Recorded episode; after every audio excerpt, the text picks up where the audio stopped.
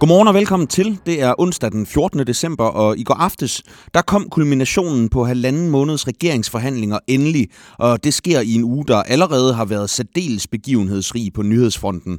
Vi har samlet et overblik over døgnets største danske og internationale erhvervshistorier, der blandt andet roterer om Danske Banks hvidvaskandale, inflationsudviklingen og verdens rigeste mand.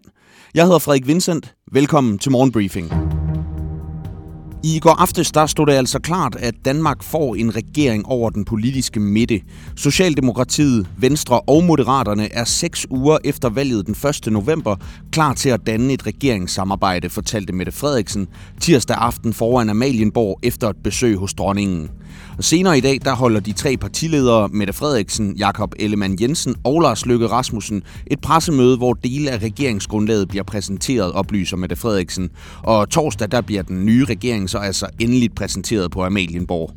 Allerede inden det sker, så bliver den nye konstellation kritiseret fra flere sider, og i går aftes der gik både SF og Enhedslisten på Twitter for at vise deres utilfredshed med en regering hen over midten, mens de klagede over, at de radikale ikke får en plads i regeringen, da partiet altså forlod forhandlingerne tidligere tirsdag. Læs mere om Danmarks nye regering på borsen.dk. På forsiden af dagens børsen, der kan du læse, at inflationen i USA er faldet for femte måned i træk.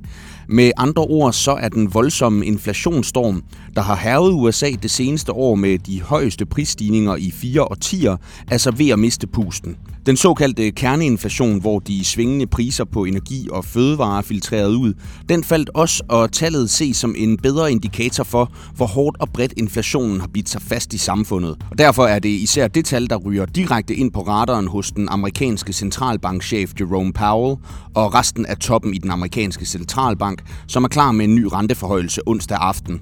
Inflationstallene sendte renterne op, mens de lange renter blev presset yderligere ned, og den tendens kombineret med den faldende inflation og en mulig recession forude, den sender flere og flere investorer i retningen af obligationsmarkederne.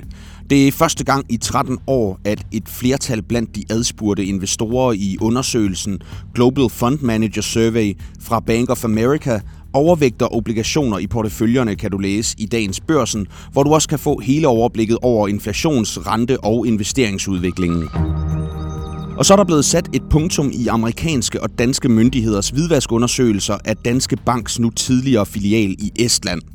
Danmarks største bank har erklæret sig skyldig i anklagerne og skal samlet betale bøder på 15,3 milliarder kroner for hvidvaskskandalen til myndigheder i de to lande. Og der er tale om en historisk stor bøde til Danske Bank, og altså et beløb i en helt anden liga end den næststørste hvidvaskbøde, banken har betalt, som lød på 12,5 millioner kroner i 2017. Øh, Danske Bank får også hårde ord med på vejen af de amerikanske myndigheder, hvor blandt andet statsadvokaten Damian Williams tirsdag udtalte, at Danske Bank har løjet og svindlet amerikanske banker i årvis. Bankens topchef Carsten Eris siger tirsdag aften, at det er vigtigt, at banken nu kan se fremad, og han undskylder sagen på bankens vegne. Vi må blankt erkende, at vi ikke har haft styr på vores compliance, risiko og hvidvaskfunktioner, siger han til avisen, og du kan få hele overblikket over sagen på borsen.dk. Det skal være slut med, at varer frit kan strømme ind i Europa, selvom de er produceret uden de samme CO2-krav, som vi stiller i EU. Natten til tirsdag, der er noget forhandlere fra Europaparlamentet og Ministerrådet frem til et kompromis om en ny såkaldt klimatol, der skal træde i kraft i efteråret 2023. Dermed bliver Europa det første kontinent i verden, der lægger 12 på importvarer i forhold til deres klimabelastning. Formanden for Europaparlamentets miljøudvalg, Pascal Canfin, som har været en af de ledende forhandlere på aftalen, han kalder det en verdensnyhed, og har hjemme der roser både dansk industri og dansk erhverv også den kommende klimatol. Du kan læse mere om verdens første klimatol på borsen.dk. Tirsdag aften der blev de internationale erhvervsmedier igen fyldt med overskrifter om den kollapsede kryptoplatform FTX, der har efterladt store dele af sektoren for kryptovaluta i stor usikkerhed. Sagen den er eskaleret efter FTX, der tidligere var et selskab vurderet til en markedsværdi på 224 milliarder dollar, gik konkurs i november efter store millionbeløb var forsvundet ud af selskabets konti. Og spotlyset det er nu snævret ind på FTX-stifteren Sam Bankman-Fried, der tirsdag blev sigtet i, hvad der betegnes som en af de største finansielle svindelsager i USA's historie, skriver Financial Times. Det amerikanske justitsministerium retter nu otte tiltaler for blandt andet bedrageri og hvidvask mod Bankman-Fried, efter kryptostifteren blev anholdt på Bahamas. Formanden for det amerikanske børstilsyn, Gary Gensler, han fortæller tirsdag til Financial Times, at myndigheden er den opfattelse, at Sam Bankman-Fried byggede et korthus af bedrag, mens han fortalte investorerne, at det var den mest sikre bygning i kryptosektoren. Tesla-stifteren Elon Musk har mistet titlen som verdens rigeste mand, og den nyhed gik verden rundt tirsdag efter Tesla-stifteren ifølge en opgørelse fra Bloomberg har set sin formue skrumpe med mere end 100 milliarder dollars siden januar. I stedet så overtager franskmanden Bernard Arnault, der er hovedaktionær og topchef i mode- og luksusvarekoncernen LVMH, titlen. Han bliver af Bloomberg betegnet som en dramafri forretningsmand sammenlignet med Musk, der de seneste måneder må siges at have navigeret i det ene stormvær efter det andet siden hans tumultariske overtagelse af det sociale medie Twitter, mens Tesla-aktien også er banket tilbage til sit laveste niveau siden november 2020, oplyser mediet. På aktiemarkederne der var Tesla også en af de store aktier, som var med til at trække de amerikanske aktieindeks ned i tirsdagens handel. Selvom de amerikanske aktier ellers gik pænt frem på baggrund af nye nøgletal, der viste, at forbrugerpriserne i USA steg mindre end ventet i november.